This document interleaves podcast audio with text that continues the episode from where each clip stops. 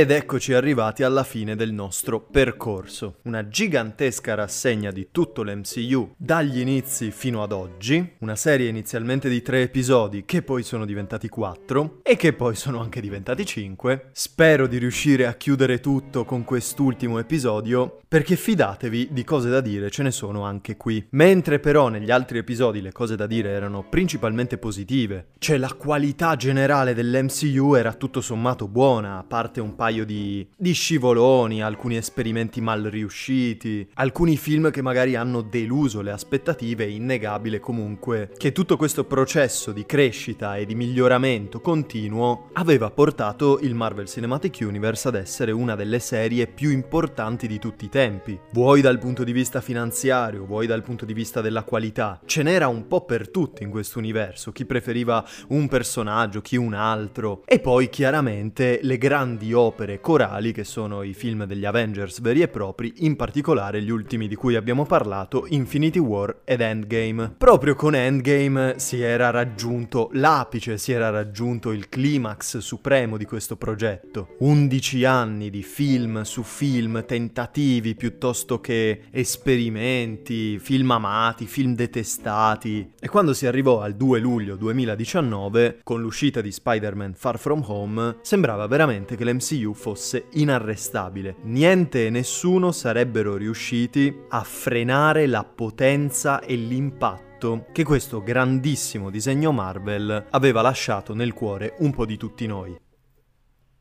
E poi arrivò il Covid. e che dire, ragazzi, il 2020 è stato un anno difficile per tutti e pure quelli della Marvel non se la sono spassata per niente. Ma questo è un discorso che può essere applicabile un po' a tutto il mondo del cinema, a tutto il mondo in generale, in realtà. Il mondo si fermò per almeno un anno dopo tentativi di ripartenze, false partenze e quant'altro. Dopo un po', ovviamente, la situazione Covid si sbloccò, ma all'inizio chiaramente fu una batosta incredibile perché appena terminata la fase 3 con uno sfarzo incredibile e con una grandissima apertura a tantissimi progetti, tantissime idee in cantiere per il futuro imminente, il 2020 si sarebbe dovuto preannunciare come un anno di ancora maggior crescita se possibile per l'MCU, o perlomeno di nuovo inizio, e infatti un nuovo inizio è stato, un nuovo inizio piuttosto vacillante, un nuovo inizio che io mi voglio augurare che sia semplicemente una sorta di presa presa di tempo nell'attesa che qualcosa di veramente grande veramente eccitante arrivi. Insomma, per farla breve, ahimè, nel 2020 ha inizio la benedetta fase 4. O per meglio dire, nel 2021, perché tutti i progetti che la Marvel aveva in cantiere, che voleva far uscire, che non vedeva l'ora di svelare al grande pubblico, previsti per il 2020, vennero inevitabilmente ritardati. E chiaramente anche qua non si può dire niente, perché come puoi far uscire uscire nelle sale un film da 200 milioni di dollari se le sale sono chiuse. Questo ovviamente è un ragionamento che non fece solo la Marvel, ma tantissimi altri. Fatta eccezione per alcuni temerari tipo Nolan, che nell'estate del 2020 fa uscire il suo bellissimo, veramente magnifico Tenet, che complice il fatto che è uno dei film più confusionari e brutti che io abbia visto negli ultimi anni, floppa da bestia. E giustamente qui diciamo che era abbastanza prevedibile, dai se nemmeno Nolan riusciva a resuscitare il botteghino, chiaramente quelli della Marvel stavano con il sederino un pochino stretto. Come già detto, non puoi permetterti un flop da 200 milioni di dollari, soprattutto se il flop in questione è un tassello di un macro disegno che necessita del successo effettivo al botteghino dei film per andare avanti. Quindi ok, si prendono tutti un anno di pausa nel 2020, ma non appena il mercato sembra riprendersi o almeno accennare a riprendersi un pochino, ecco che il 9 luglio del 2021 esce al cinema Black Widow. Questo è un film che io aspettavo tantissimo, per svariati motivi. Beh, innanzitutto Black Widow, la vedova nera, Natasha Romanoff, interpretata dalla mitica Scarlett Johansson, era oltre che uno dei personaggi originari dell'MCU. Era stata introdotta in Iron Man 2, cioè più di dieci anni prima, ed era a mio parere l'unico personaggio personaggio femminile veramente valido all'interno di sto benedetto universo. Almeno finché non si presentò Wanda, poi Wanda Maximoff cominciò a rubare un pochino la scena, ma anche perché era un supereroe vero e proprio, aveva dei poteri, anzi anche molto forti. Mentre Black Widow era semplicemente un agente segreto che spaccava i culi, che inevitabilmente risultava un po' più ridicola, un po' più inadatta se comparata ovviamente a Hulk, Thor Iron Man e tutti gli altri, che però aveva ancora una volta quella componente di realismo che a me fa tanto impazzire. La vedevo molto più simile a Captain America, per questo loro due vicini facevano una coppia così bella. Ed è anche uno degli innumerevoli motivi per cui The Winter Soldier funziona. Quindi l'hype per questo film c'era a prescindere da quando era stato annunciato, ecco, lo sviluppo di questa pellicola, io già non vedevo l'ora. Altra cosa, in Endgame, e qui mi tocca fare un micro spoiler, Natasha moriva, definitivamente stavolta, senza essere riportata più in vita. E quindi questo film di Black Widow sarebbe stato un prequel, ambientato negli anni in seguito a Civil War, perché Civil War finiva con praticamente tutto il Team Cap che era costretto a vivere da latitante, ed è in questo caso che Captain America cominciò a farsi crescere la barba e i capelli, a diventare ancora più figo, e Black Widow, che in realtà faceva parte del Team Iron Man, si era in ultima istanza, diciamo, convertita, aveva aiutato Cap, pugnalando un pochino alle spalle Tony Stark, però poi dovendo completamente, chiaramente, far sparire le proprie tracce. Quindi questo sarebbe stato un film incentrato sul suo periodo di latitanza in seguito a questi eventi, quindi un salto nel passato, e che, terzo motivo di hype,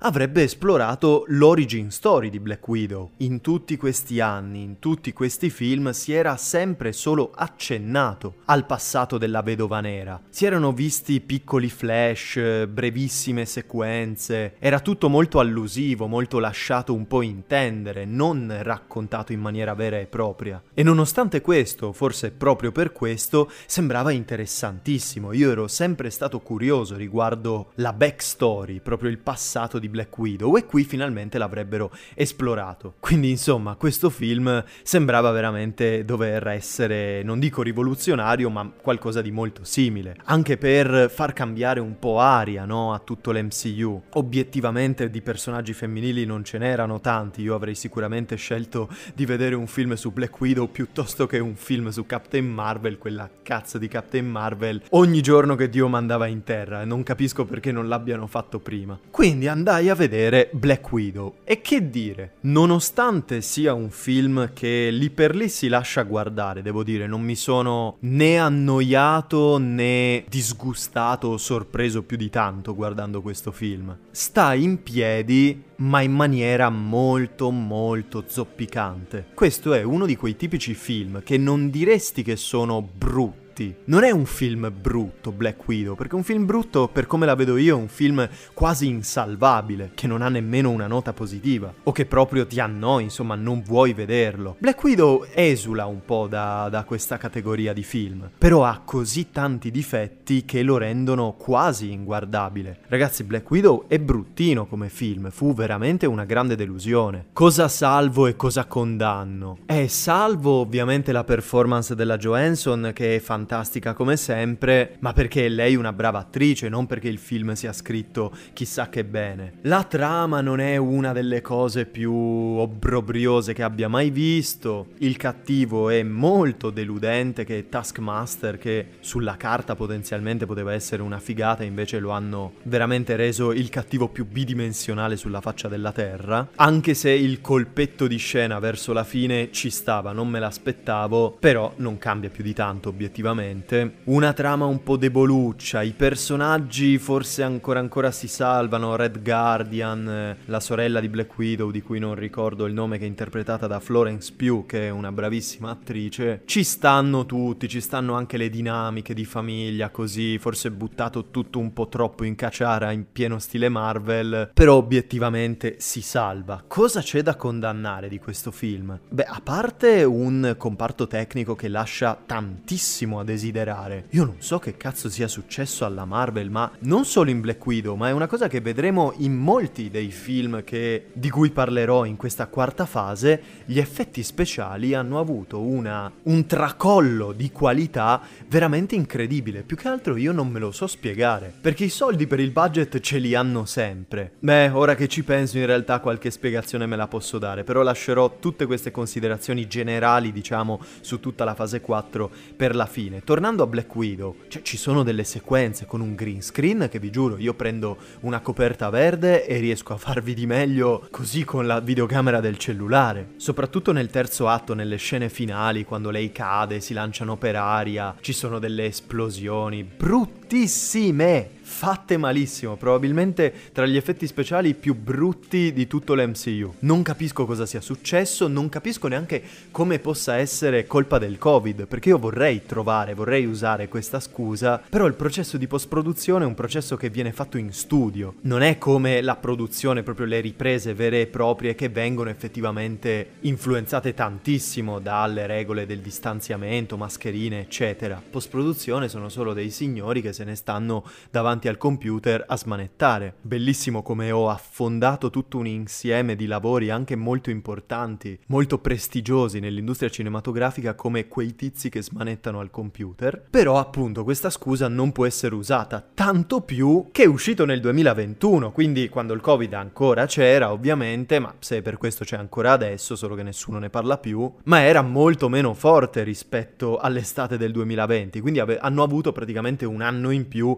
per dedicare dedicarsi maggiormente alla post-produzione, agli effetti speciali, al montaggio e tutto. Non mi capacito come sia uscita fuori una cacata del genere. Anche la sceneggiatura, eh, cioè i personaggi sì, sono caratterizzati più o meno bene, le interazioni sono carine anche perché gli attori sono bravi, ma la sceneggiatura, sia i dialoghi, sia proprio come è strutturata la trama, lascia molto a desiderare. Più che altro, questa forse è la caratteristica che più si ricollega a questo discorso che sto per fare, Black Widow Widow, prima ancora di essere un brutto film, prima ancora di essere una grandissima delusione, è una grandissima occasione mancata. Perché hai uno dei personaggi più belli e più apprezzati di tutto l'MCU, con una fanbase gigantesca che finalmente ottiene il suo film. Hai un sacco di materiale a disposizione per esplorare sviscerare un passato anche in maniera abbastanza dark, perché mi ricordo che da alcune sequenze in Age of Ultron, mi pare, tutta la fase fase del reclutamento, dell'addestramento delle vedove nere, eccetera, era molto cruda come, come cosa. Poteva essere veramente un'introspezione un po' più oscura, ecco, anche per lo stile proprio della Marvel. E la sensazione che hai alla fine che ti lascia questo Black Widow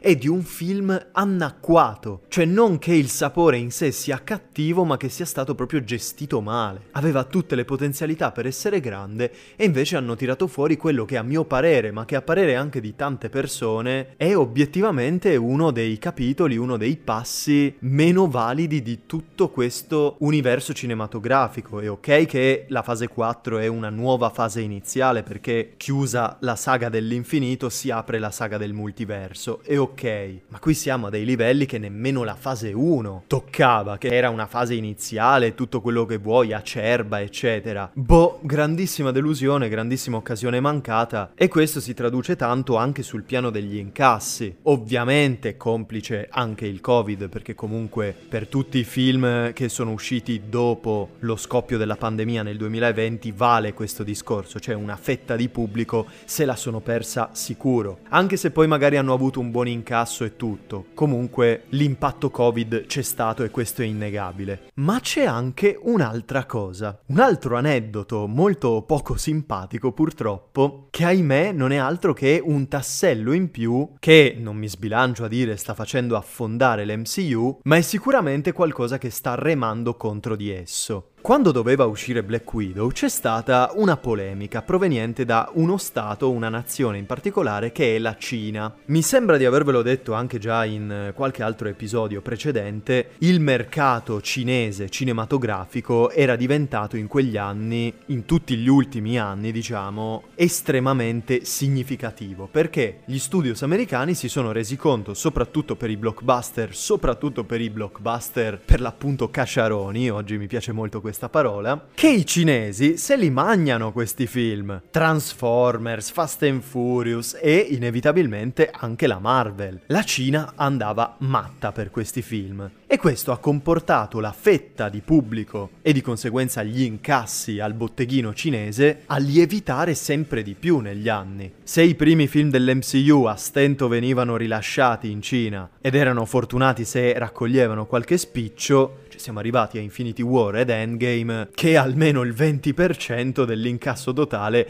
proveniva dalla Cina. Ma magari non il 20%, però diciamo numeri molto molto alti. Con Black Widow però c'è stato un problema. Infatti nel 2020 uno degli unici film che la Disney ha avuto il coraggio di rilasciare mi sembra nemmeno neanche al cinema, solo ed esclusivamente su Disney Plus, alla modicissima cifra di 30 euro, il remake live action di Mulan, su cui tantissimi si sono dilungati, io non ho osato ovviamente guardarlo perché non me ne frega un cazzo e sembrava parecchio bruttino, ma tantissimi hanno detto che non è bruttino, è una pila fumante di escrementi. Qual è il problema? Che Mulan ovviamente è ambientato in Cina e a quanto pare tutta la nazione cinese, o almeno l'ente governativo che stabilisce l'uscita o meno dei film al cinema lì, diciamo che non gli è andata molto a genio la rappresentazione della Cina e dei cinesi, della tradizione cinese e quant'altro nel film di Mulan. Non mi ricordo per quali motivi, perché non mi sono messo a, a spulciare questi articoli più di tanto, ho visto semplicemente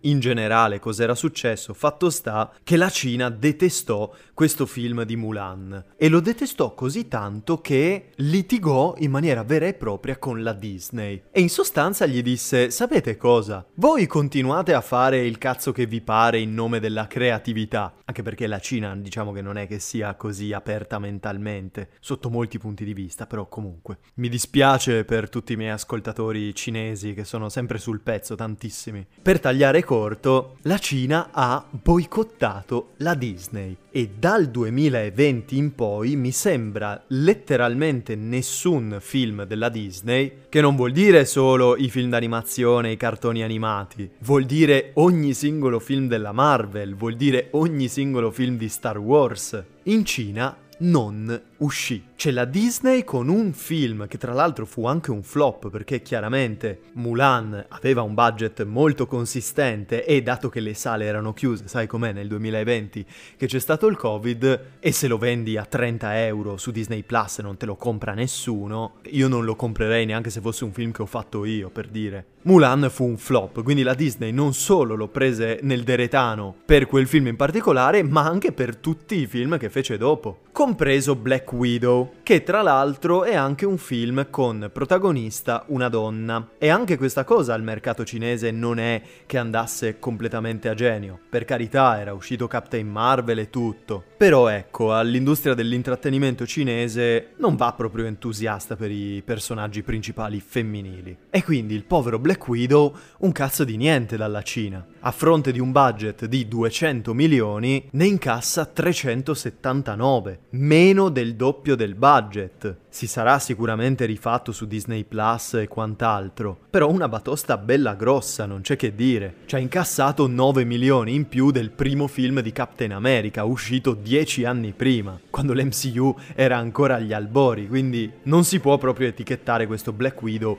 come un successo. E io dico anche da questo punto di vista, grande peccato, grande occasione mancata per fare l'ennesimo remake di merda in live action di Mulan o di chissà cazzo cosa, la Disney si è giocata veramente una fetta di pubblico enorme, una mossa un po' del cazzo a mio parere, perché poi hanno provato a mascherarsi dicendo no, noi diamo importanza alla qualità e al rispetto e tutto, però era una paraculata bella e buona. Secondo me la Disney all'esterno è tutta fiera di questa decisione quant'altro lì che dice no, non ho bisogno della Cina, però dentro sotto sotto senti proprio il cuore che fa crack. Black Widow inspiegabilmente ha un 79% su Rotten Tomatoes perché vi ho detto il film fa abbastanza cagare, non ho idea di come sia arrivato a un punteggio così alto. C'è lo stesso punteggio di nuovo del primo Captain America che in confronto a questo film è quarto potere, però vabbè, in generale diciamo che questa fase 4 non inizia proprio col botto. Covid, litigi con la Cina e tutto, non sembra andare bene. E la Disney, la Marvel, come si gestisce questa situazione molto incerta e molto spiacevole con la Cina in seguito all'uscita di Black Widow? Eh, lo fa facendo uscire il 3 settembre 2021 Shang-Chi e la leggenda dei Dieci Anelli, il primo film di supereroi con un supereroe asiatico ambientato per più della metà in Cina. Ci sembrava quasi che stesse dicendo alla Cina: Ah, quindi voi avete trovato irrispettoso il film di Mulan? Mm, sì, molto interessante. Beccati sto Shang-Chi! Io vi devo dire la sincera verità: Shang-Chi non andai a vederlo al cinema. Me lo recuperai, pensate un po', in aereo per un viaggio che, che feci. C'erano i film in aereo, c'era Shang-Chi, io ho detto, boh. A sto punto me lo recupero così me lo levo anche dai coglioni. Allora, questo Shang-Chi mi è piaciuto? Sì. È uno dei film migliori dell'MCU? No. Però sono rimasto davvero piacevolmente sorpreso perché vidi su Rotten Tomatoes che aveva punteggi molto alti, infatti ad oggi vanta un 91%, però diciamo che ultimamente, negli ultimi anni, un po' troppi film dell'MCU hanno avuto punteggi molto molto alti, senza neanche andare a scomodare Black Panther, Ragnarok, Far From Home, Homecoming. Quindi un punteggio alto su Rotten Tomatoes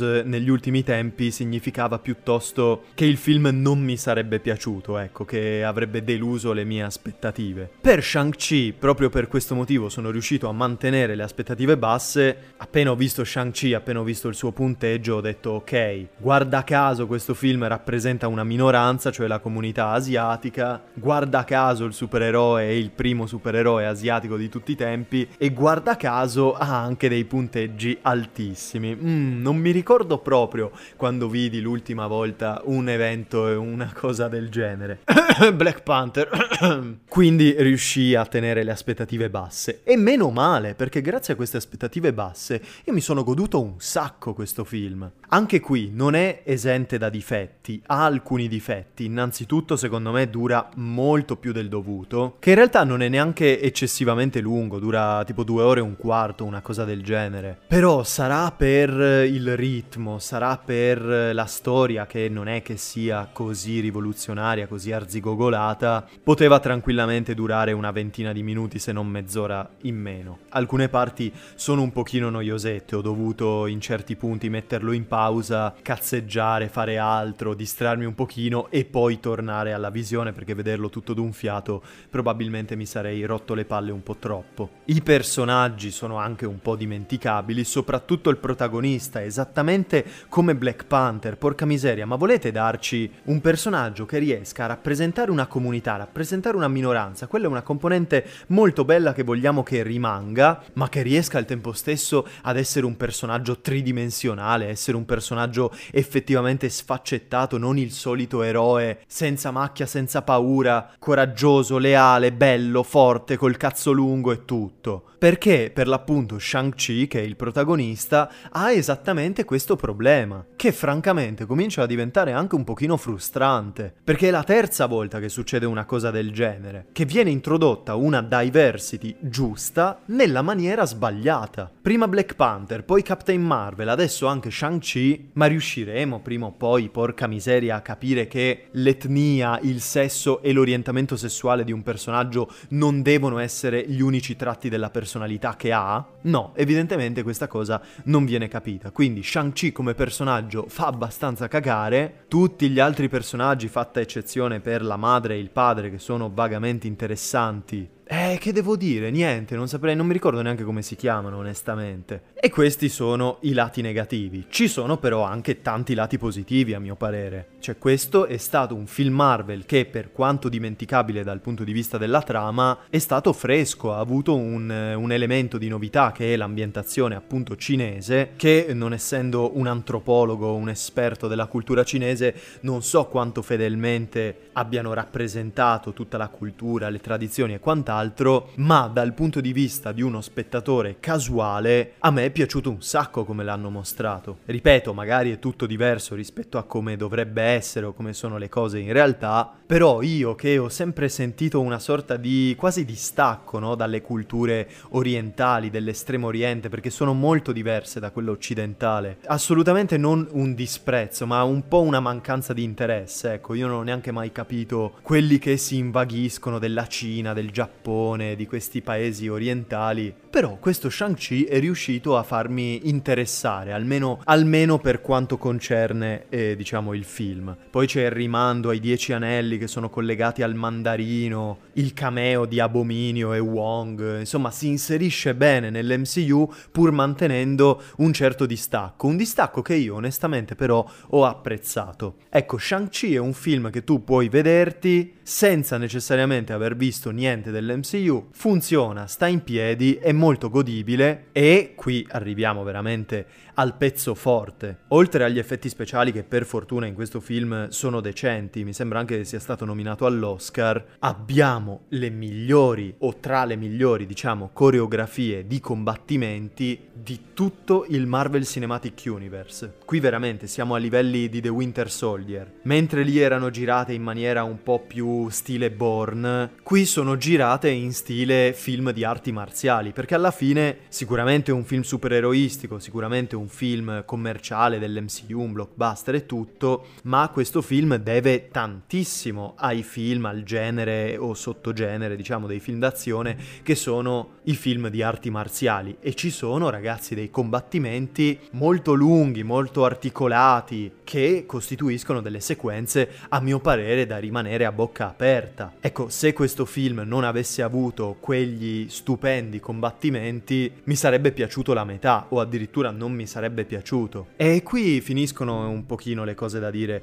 su Shang-Chi, perché obiettivamente, a parte questi aspetti positivi, è dimenticabile, e a parte gli aspetti negativi, è godibile. Però tutto sommato mi è piaciuto, cioè io non lo classifico affatto come un brutto film, e anzi, come vedremo più avanti, è uno in realtà degli esperimenti e delle entrate meglio riuscite di questa deludentissima fase 4. Vi ho detto critica entusiasta e pubblico anche molto molto contento, perché a fronte di un budget compreso tra i 150 e i 200 milioni, ne incassa 432, che di nuovo è un incasso inferiore al primo Thor, lontanissimo ovviamente dagli sfarzi della fase 3, però se consideriamo sempre il Covid, se consideriamo il ban della Cina, se consideriamo il fatto che anche qui Shang-Chi era un personaggio completamente sconosciuto, che chissà Dio da quale edizione, di quale fumetto sono andati a pescare, o forse semplicemente hanno solo aperto Google e scritto supereroe Marvel asiatico e hanno visto cosa gli veniva fuori, il risultato è buono, non è pessimo, però per l'appunto è pur sempre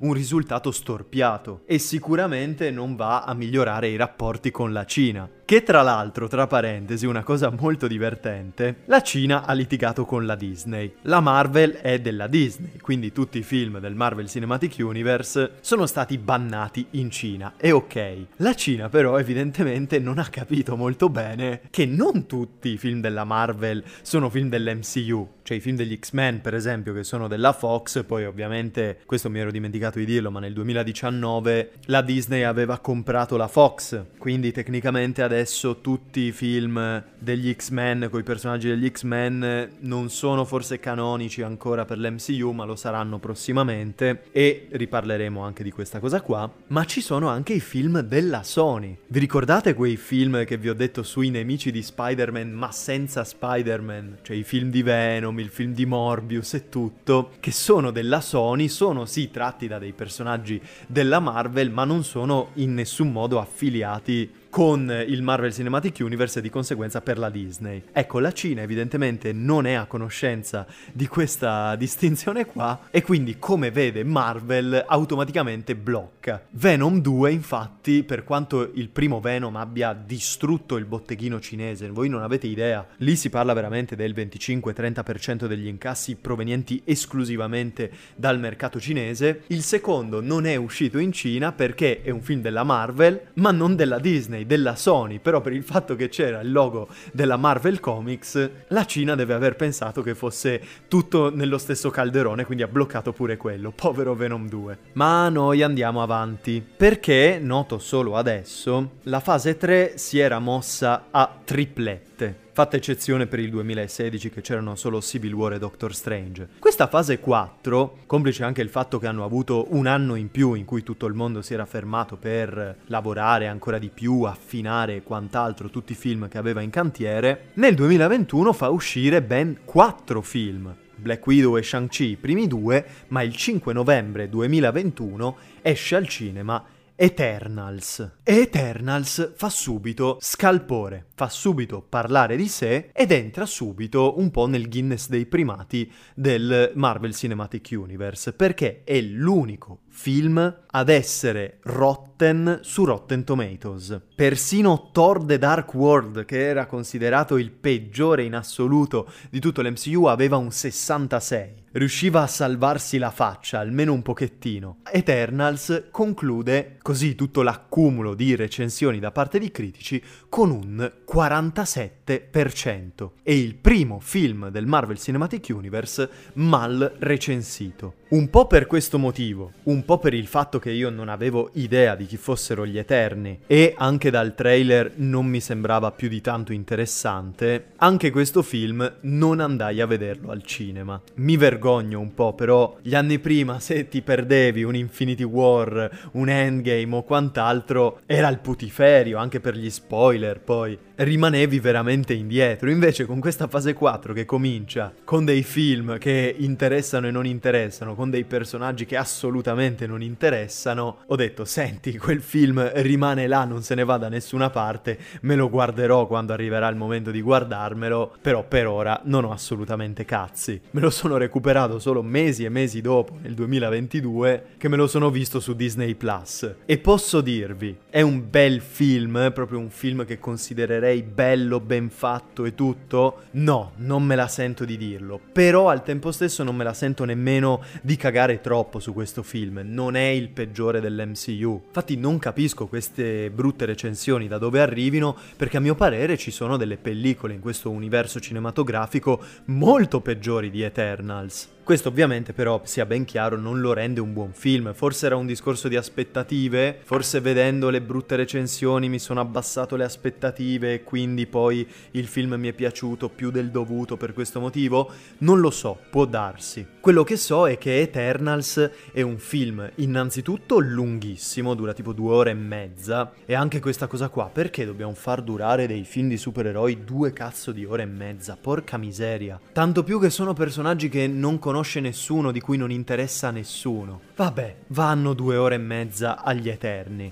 Il problema di questo film è veramente la scrittura, perché ha innanzitutto gli Eterni, per l'appunto, che sono un gruppo in realtà di supereroi, di guardiani, che stanno a guardia della Terra da queste creature infernali che si chiamano, mi sembra, devianti o una roba del genere, che anche qui si apre il solito buco di trama che c'è sempre nei film di supereroi, soprattutto dell'MCU, e soprattutto in questo caso perché cazzo hai una serie di guardiani supereroistici fortissimi dall'alba dei tempi, da quando esiste il genere umano che difendono la Terra. Adesso ditemi dove erano sti rincoglioniti quando è arrivato Thanos con il suo bel guanto con tutte le gemme e ha schioccato le dita. Qui più che mai veramente non mi giustifico l'esistenza di questi altri personaggi, però vabbè, ammettiamo che ci sono e tutto. Gli Eterni sono tantissimi, sono magari non una decina, però si avvicinano e alcuni hanno chiaramente più sviluppo di altri, ma è difficile riuscire a sviluppare in maniera soddisfacente, in maniera anche equilibrata un gruppo di personaggi così ampio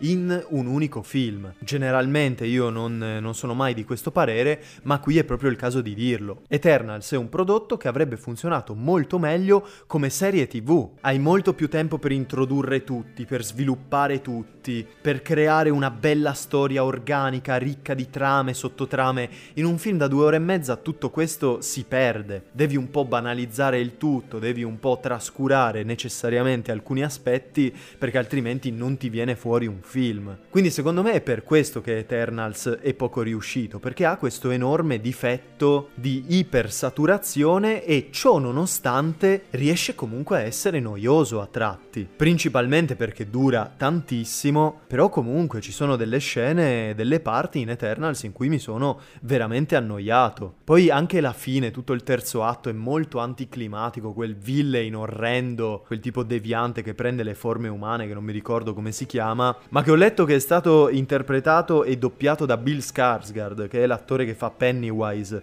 in It che è un attore per cui io stravedo, è veramente bravo, e gli date un personaggio di merda così, con due battute in croce, due scene a caso e poi viene ammazzato, non sono, non c'è nessuna conseguenza, non c'è nessun impatto. Veramente un personaggio che tu puoi prendere, tagliare via dal film e il film non, non ne risentirebbe in nessunissima maniera, letteralmente ragazzi. Non ho ben capito questa cosa qua. E al botteghino Eternals continua a deludere, il terzo film di fila che delude. Basta budget di 200 milioni ne incassa 402 in tutto il mondo. E anche qui, forse cos'era, novembre, magari a novembre non ricordo benissimo, magari a novembre 2021 c'è stata un'ondata di Covid in America, nel mondo, da qualche parte, che ha bloccato un po' di più le sale rispetto all'estate, rispetto a settembre che era uscito Shang-Chi. Boh, fatto sta che il discorso è analogo per Shang-Chi, un po' per il Covid, un po' anche stavolta per le recensioni negative, un po' per quel blocco della Cina che continua in maniera imperterrita a rubare soldi praticamente al Marvel Cinematic Universe, anche per questo Eternals. La Marvel io veramente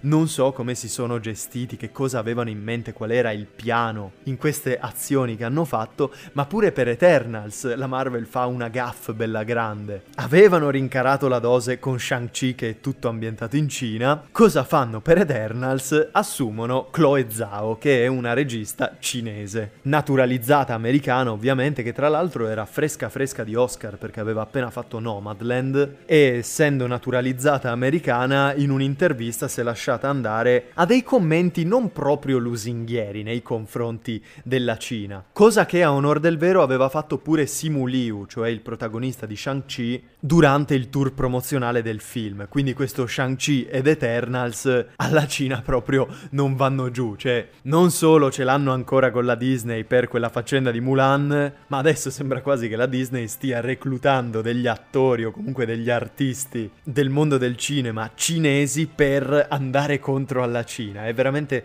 una situazione assurda. Vabbè, comunque per quanto riguarda sempre Eternals, è un film estremamente dimenticabile. E qui, signore e signori, arriviamo a un vero e proprio pezzo di storia, un film di cui io non vedevo l'ora di parlarvi. Pensate addirittura che quando avevo buttato giù la prima scaletta per eh, questa terza stagione dello Zibaldone avevo intenzione di farci un intero episodio sopra perché ci sono veramente tantissime cose da dire, cercherò di comprimere un po' il tutto, però ecco, devo assolutamente parlare di questo film in maniera candida, onesta, dando la mia opinione che spero non verrà attaccata e di non fare brutta figura, però io devo essere sincero. I trailer erano già usciti da qualche tempo, me li ero visti e rivisti almeno 700.000 volte, c'erano rumors su rumors di cose che sarebbero successe, gente che ci sarebbe stata, un putiferio veramente, finché questo benedetto film non uscì al cinema e io non lo vidi con i miei occhi, la mia anima non sarebbe stata tranquilla, non sarebbe stata in pace, perché il 17 dicembre del 2021 è uscito nei cinema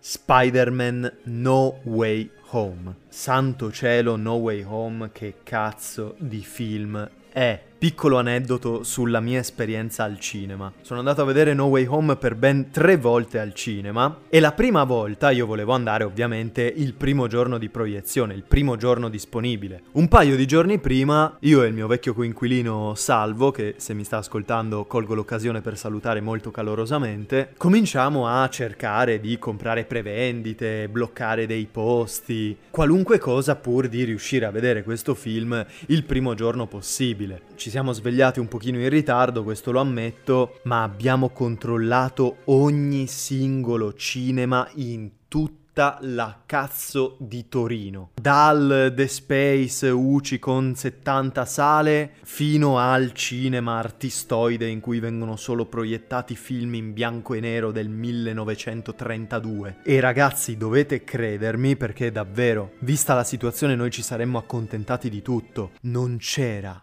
un posto libero. Tutti gli spettacoli serali erano pieni fino all'ultimo posto, tutto esaurito, per ogni singola proiezione. Una cosa che io non ho mai visto in tutta la mia vita. E quindi ci siamo momentaneamente arresi, abbiamo detto ok, dovremo andare il giorno dopo, ovviamente faremo un shutdown di tutti i social perché altrimenti rischiamo di spoilerarci il film e andremo ahimè il giorno dopo. Poi a un certo punto L'illuminazione. Usciva il 15, sì, ma non era specificato l'orario. Non c'erano solo gli orari serali al cinema, c'erano anche gli orari mattutini. Andiamo a vedere l'orario mattutino del The Space e la sala era mezza vuota, miracolo divino. E quindi siamo andati tipo alle 11 di mattina, una roba del genere, a vedere No Way Home. Quanto cazzo è buono il succo di mirtillo. Allora, scherzi a parte, per parlare bene di No Way Home è necessario scindere due piani. Da una parte il lato oggettivo, dall'altra quello soggettivo. Devo per forza separarli. Qui il mio giudizio cinematografico altrimenti rischia di essere troppo distratto, troppo abbagliato dalla componente soggettiva. Quindi sbrighiamoci prima quella oggettiva, così posso parlare in maniera anche un po' più fredda, un po' più distaccata staccata del film senza lasciare che le emozioni varie vadano a, a, infangare, diciamo, il tutto. Oggettivamente, Spider-Man No Way Home non è un film perfetto, ok?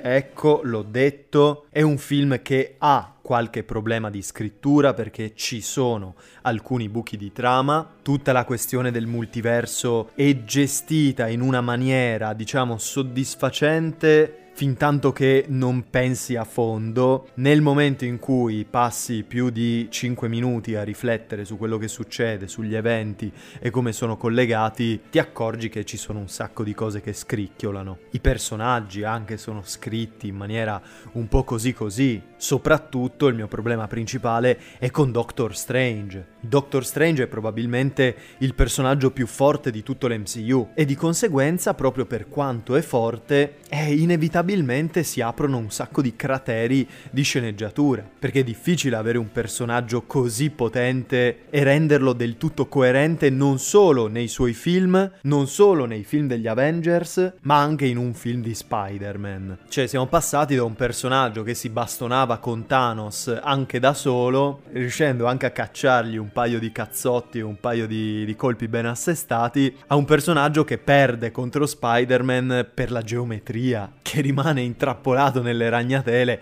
dai ragazzi, è poco plausibile. È troppo tirato per i capelli. Poi, per carità, tutte queste cose io le perdono a questo film perché ho un amore soggettivo per No Way Home che va al di là del comprendonio, al di là della ragione. Non, non riesco a ragionare lucidamente per quanto riguarda questo film. Quindi abbono tutte queste cose qua. Voglio solo dire alla Marvel, me ne sono accorto però, cioè ci sono delle puttanate anche belle grosse. C'è anche da dire che la prima parte è un filo lentina. Ovviamente non è una cosa di cui mi sono accorto, ma come neanche tutti i buchi di trama, sono tutte cose che non ho notato quando sono andato a vederlo per la prima volta, perché ero come un bambino che vedeva una navicella spaziale. Però dopo aver visto questo film molte volte, dopo essermi informato, dopo aver letto le recensioni, anche io mi sono accorto di alcuni problemini. Anche qui inevitabilmente, un po' come in Eternals, anche se in misura molto molto minore. Alcuni personaggi e lo sviluppo di alcuni personaggi è stato un po' accantonato per forza di cose, per eh, tempistiche più che altro. Ma va bene anche perché si parla comunque di personaggi che sono già stati introdotti, che conoscevamo già, che sono semplicemente stati ripresi. Un'altra cosa che non torna è come mai tutti i cazzo di cattivi di Spider-Man che tornano dagli altri universi sono tutti esattamente gli stessi di quelli quelli che avevamo visto nei vecchi film, tranne Electro. Electro è l'unico diverso, l'unico molto più figo rispetto a come lo era in The Amazing Spider-Man 2, è proprio un altro personaggio, anche nella personalità è molto più confident, molto più swag, cioè lì è proprio palese, ma palese anche in maniera un po' bruttina, che lì si trattava semplicemente di Jamie Foxx che non aveva cazzi di rifare lo sfigato come in The Amazing Spider-Man 2 e ha detto ragazzi sapete che c'è, io faccio me stesso, se vi va bene bene, se no andatevene a cagare. Questo è l'unico modo plausibile in cui sono andate le cose secondo me. E bisogna dire che Electro faceva cagare nel 2014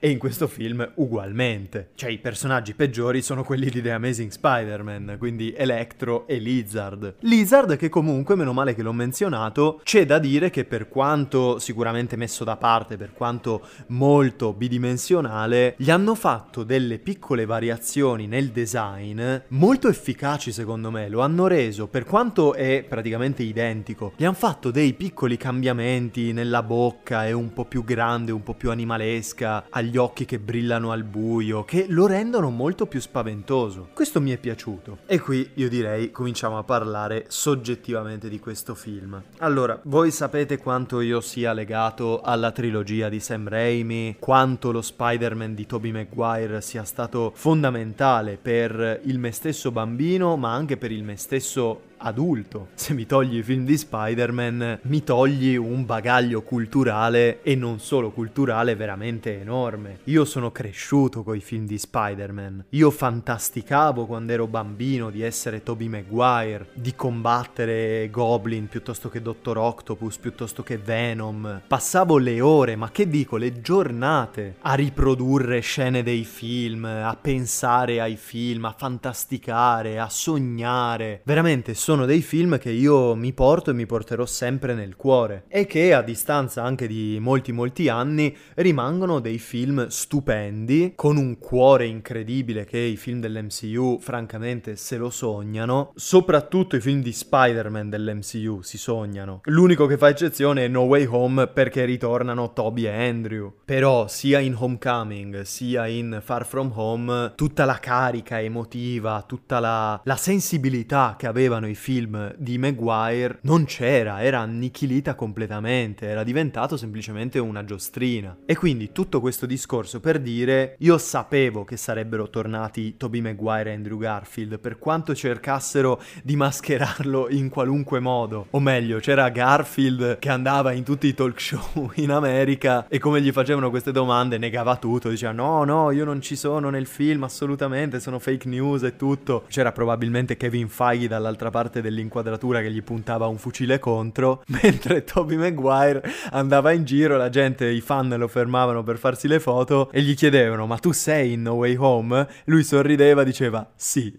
e poi se ne andava e spariva, ok. Vabbè, a parte questo, io sapevo che sarebbero tornati. Tornano i cattivi, ovviamente vorranno giocarsi bene questa carta e far ritornare anche loro due, anche perché più negavano, più la gente era convinta che tornassero, quindi nel caso in cui veramente veramente non si fossero presentati, questo film sarebbe affondato, la gente, i fan soprattutto lo avrebbero veramente fatto a pezzi. Quindi per fortuna che si sono fatti vedere, ma io come ho detto non avevo dubbi. E ragazzi, io devo essere sincero, nemmeno quando sono andato a vedere Infinity War, nemmeno quando sono andato a vedere Endgame, un film al cinema, un'esperienza al cinema e in sala mi ha fatto provare così tante emozioni come Spider-Man No Way Home. Io non scherzo, mentre c'era il film, io sono scoppiato a piangere almeno una decina di volte, in tanti punti diversi. Rivedere Dottor Octopus che dice la potenza del sole nel palmo della mia mano, rivedere Goblin, rivedere porca puttana anche Andrew Garfield e Tobey Maguire, c'è la scena in cui aprono il portale, arriva Garfield, si toglie la maschera, cioè veramente vi ho detto nella proiezione eh, non c'era tantissima gente la sala era piena per metà e siamo tutti esultati perché quello era il momento che tutti stavamo aspettando. Poi è arrivato anche Toby e lì ovviamente mi sono... sono crollato ragazzi, non ci ho potuto fare niente. Rivedere sul grande schermo il mio eroe dell'infanzia, c'è il personaggio che mi ha fatto sognare, che mi ha fatto sperare, mi, mi, sto, mi sta venendo da piangere adesso, porco cazzo. Io mi sono sentito tornare bambino in tutti i sensi migliori. Quindi, mh, francamente, non me ne frega nulla dei buchi di trama, non me ne frega nulla della scrittura, del fatto che sia puro fanservice. Le emozioni che No Way Home mi ha fatto provare non le ho mai provate per nessun altro tipo di film. E questo, per quanto possa essere criticato da qualcuno, io lo trovo una cosa incredibile. Oltre a delle scene divertentissime, i tre Spider-Man che parlano fra di loro, si confrontano, parlano dei nemici che hanno combattuto. Poi bellissima ovviamente la scena in cui Andrew Garfield, come per dare voce al pubblico, perché lui è un po' lo Spider-Man più sfigato e meno apprezzato, dice no no, io in confronto a voi faccio schifo, e lo Spider-Man di Toby, il vero Spider-Man, sottolineo, immona alla madre di tutti coloro che dicono che gli altri due sono migliori, che gli dice ma no, ma cosa dici che, che fai schifo? You are amazing! E fa morire, vabbè, di, di esempi così ce ne sono tantissimi. Willem Dafoe che dice, you know, I'm something of a scientist myself. Cioè, come ha detto quella frase lì, tutto, tutto, il cinema è andato fuori di testa. Io sono scoppiato a ridere come un matto. Il meme dei tre Spider-Man che si indicano. Veramente, meglio di così non potevano giocarselo. Io vi giuro, nonostante la fase 4 della Marvel mi abbia fatto cagare complessivamente, si sono giocati malissimo le loro carte e poi arriviamo anche alla parte peggiore. No Way Home è stata la più intensa e migliore esperienza cinematografica che io abbia mai avuto in vita mia. Venitemi contro appassionati di cinema, venitemi contro hater dell'MCU, vi appoggio la fava nel viso a tutti. Rivedere il mio eroe che dice da un grande potere derivano grandi responsabilità, che parla con Dottor Octopus, mamma mia quanto è bella quella scena. Quando dopo la battaglia finale il Dottor Octavius, ormai guarito, ormai rinsavito, vede arrivare il Peter di Tobey Maguire e loro si ritrovano, si dicono Peter, Otto, cioè proprio che piacere rivederti e in quel momento, mamma mia, io al cinema sono scoppiato a piangere come un bambino perché Dottor Octopus dice delle battute tipo Ah, che bello rivederti, ragazzo mio, Dio quanto sei cresciuto, come stai? E io lì sono morto, mamma mia, sto, sto veramente piangendo mentre vi sto raccontando queste cose. Io lì mi sono sentito come se lui stesse parlando con me. L'ultima volta che ci eravamo visti, io avevo 6 anni. Spider-Man 2 è uscito nel 2004. Ero un bambino fantasticavo su Spider-Man 2 e adesso, decine di anni dopo, io rivedo gli stessi personaggi ed è stato veramente, ve lo giuro, è stato come rivedere degli amici che non vedi da vent'anni. No, io non ce la faccio, non ce la faccio. Che poi, a tal proposito, vogliamo parlare di quanto cazzo di bene hanno gestito i vecchi personaggi. Dio madonna, sono esattamente quelli dei vecchi film. C'è stato un rispetto veramente nel modo in cui hanno trattato tutti i personaggi, eh, sia gli Spider-Man sia i cattivi, un'attenzione ai dettagli che va ben oltre il, come dire, la, la reference o azzeccare la citazione che è diventata un meme o fare il riferimento easter egg infilato, eccetera. Cioè i personaggi sono proprio loro, Doc Ock e lui. Alla fine si riconferma non essere cattivo esattamente come si riconfermava nel finale di Spider-Man 2. Goblin è cazzo terrificante. Ci sono veramente alcune scene in cui non dico mi ha fatto paura, ma qualcosa di molto simile. Quando lo Spider-Man di Tom Holland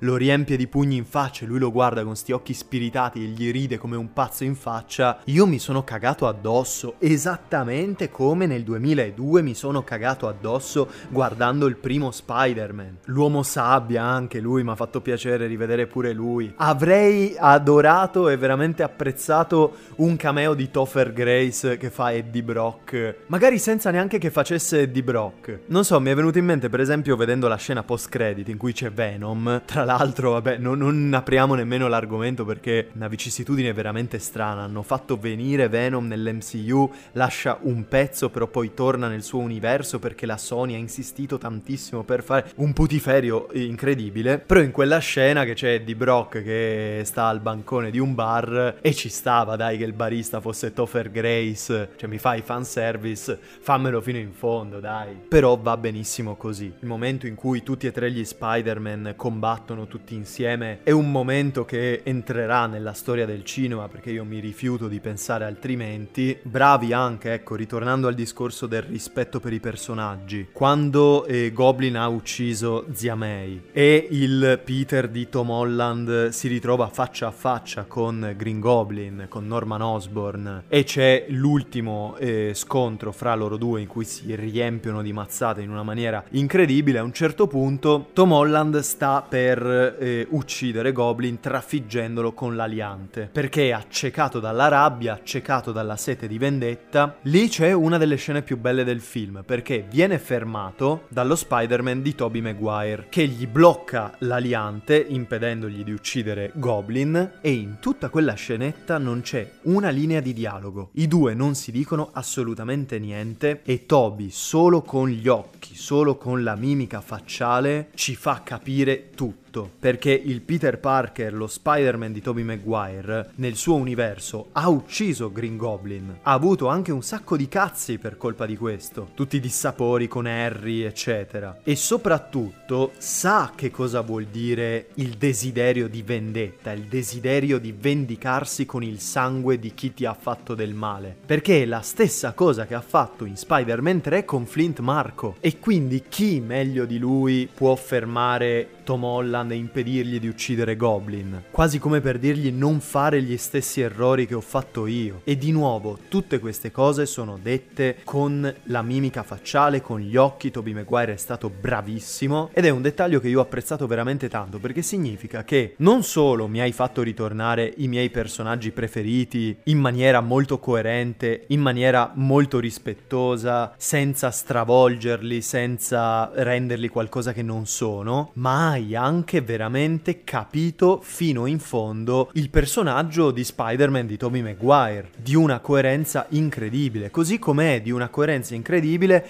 Andrew Garfield che riesce a salvare eh, Zendaya come non era riuscito a salvare Gwen. Infatti è tenerissima la scena, devo dire che ho rivalutato molto lo Spider-Man di Garfield dopo questo film perché lui è bravissimo e qui è riuscito veramente a riscattarsi ed è tenerissima la scena dopo aver salvato Zendaya Zendaya in cui lui si commuove, si mette a piangere perché non è riuscito a salvare la sua Gwen. Bellissimo ragazzi, veramente io potrei andare avanti all'infinito a parlare bene di No Way Home. È diventato uno dei miei film Marvel preferiti, non ci posso fare niente, mi dispiace se la trama non segue tutte le regole della sceneggiatura e ci sono i buchi e eh, però questo poi succede, però così. Vaffanculo, andatevene tutti a fare in culo, su questo film io non voglio sentire, n- non, non transigo veramente, non voglio sentire A. È bellissimo, è stata un'esperienza bellissima e lo dico da fan. Che poi uno che non è fan mi viene a dire che gli fa cagare non me ne può fregare di meno. Io non sono un fan di Star Wars e infatti a me Star Wars fa cagare. Questa cosa impedisce ai fan di Star Wars di godersi i loro film? Assolutamente no. Quindi lasciatemi in pace. Inutile dire che No Way Home è stato un successo travolgente, veramente come pochi ce ne sono stati nella storia del cinema. Oltre a 93 3% su Rotten Tomatoes, meritatissimo, bravi a sto giro, al botteghino ha fatto un'esplosione atomica. Budget di 200 milioni ne ha incassati 1 miliardo e 916 in tutto il mondo. 916 milioni, non mila ovviamente. Quasi 2 miliardi di incasso e, sottolineo, senza la Cina. La Cina ha continuato e continua ancora tutt'oggi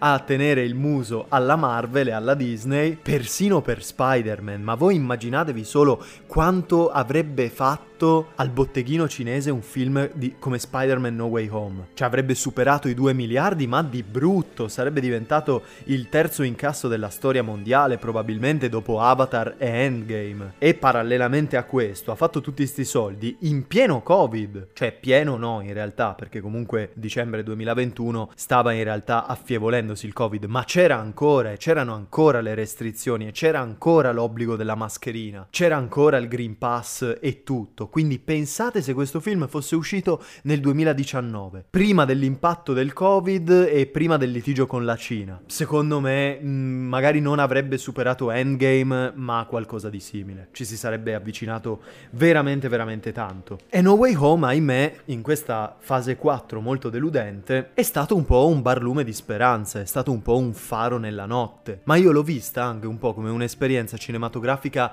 staccata, cioè a parte Doctor Strange che compare, non mi sembrava molto un film dell'MCU, tanto più per il finale, di cui mi sono dimenticato di, di parlare, ma sono contentissimo. Ve l'avevo anticipato parlando degli altri film di Spider-Man dell'MCU, che la cosa che non mi piaceva di questo Spider-Man di Tom Holland era che era sempre affiancato da un altro personaggio. E Iron Man, se non è Iron Man è l'intelligenza artificiale negli occhiali di Tony Stark, se non è l'intelligenza artificiale negli occhiali di Tony Stark è Nick Fury, se non è Nick Fury è Doctor Strange. Sto cazzo di Spider-Man non era mai da solo. E beh, come finisce No Way Home? Finisce con Peter Parker che è finalmente Peter Parker. Nessuno si ricorda di lui, quindi è più solo che mai. Zia May è morta, quindi non ha nemmeno quello a cui fare appiglio. Vive in un appartamento di merda da solo, cucendosi il costume da solo. E il film finisce con lui che volteggia per le strade di New York, come i vecchi film di Spider-Man di Sam Raimi, senza nessuno che possa aiutarlo. E tutto questo perché lui ha fatto il sacrificio di rinunciare rinunciare a tutto e a tutti pur di salvare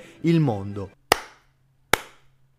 Bravi! Finalmente avete capito Spider-Man, finalmente ci avete dato uno Spider-Man che è veramente lui, che è veramente quel personaggio, che non ha 500.000 gadget e puttanate varie che gli facilitano la vita e gli fanno praticamente il lavoro senza che lui debba fare nulla, ma questo è l'arrampicamuri di quartiere con lo spirito giusto. Poi per carità, magari nel prossimo film degli Avengers fanno che Doctor Strange si inventa una qualche magia, un sortilegio, una formula magica del cazzo per cui a tutti torna la memoria e tutti gli eventi di No Way Home vengono azzerati perché questo è molto plausibile purtroppo. Se succederà vergogna assoluta, però io mi godo No Way Home per quello che è, un film staccato quasi dall'MCU e soprattutto dalla fase 4, che continua ovviamente. Solo non oggi. Scusatemi ragazzi, mi dispiace, ma ancora una volta sono costretto a dividere in due un episodio. È l'ultima volta, lo prometto. E che sto vedendo la durata complessiva e siamo oltre l'ora e 50. E io vi voglio tanto bene, però non vi sottopongo a un'ora e 50 dei miei deliri. Spezzerò anche questo episodio in due parti. La prossima settimana uscirà la parte definitiva di questo mega viaggio attraverso l'MCU. E vi prometto che il prossimo sarà l'ultimo, non ci saranno ulteriori episodi a tema Marvel, a tema tema supereroi o quello che è. E quindi alla prossima settimana. Adios!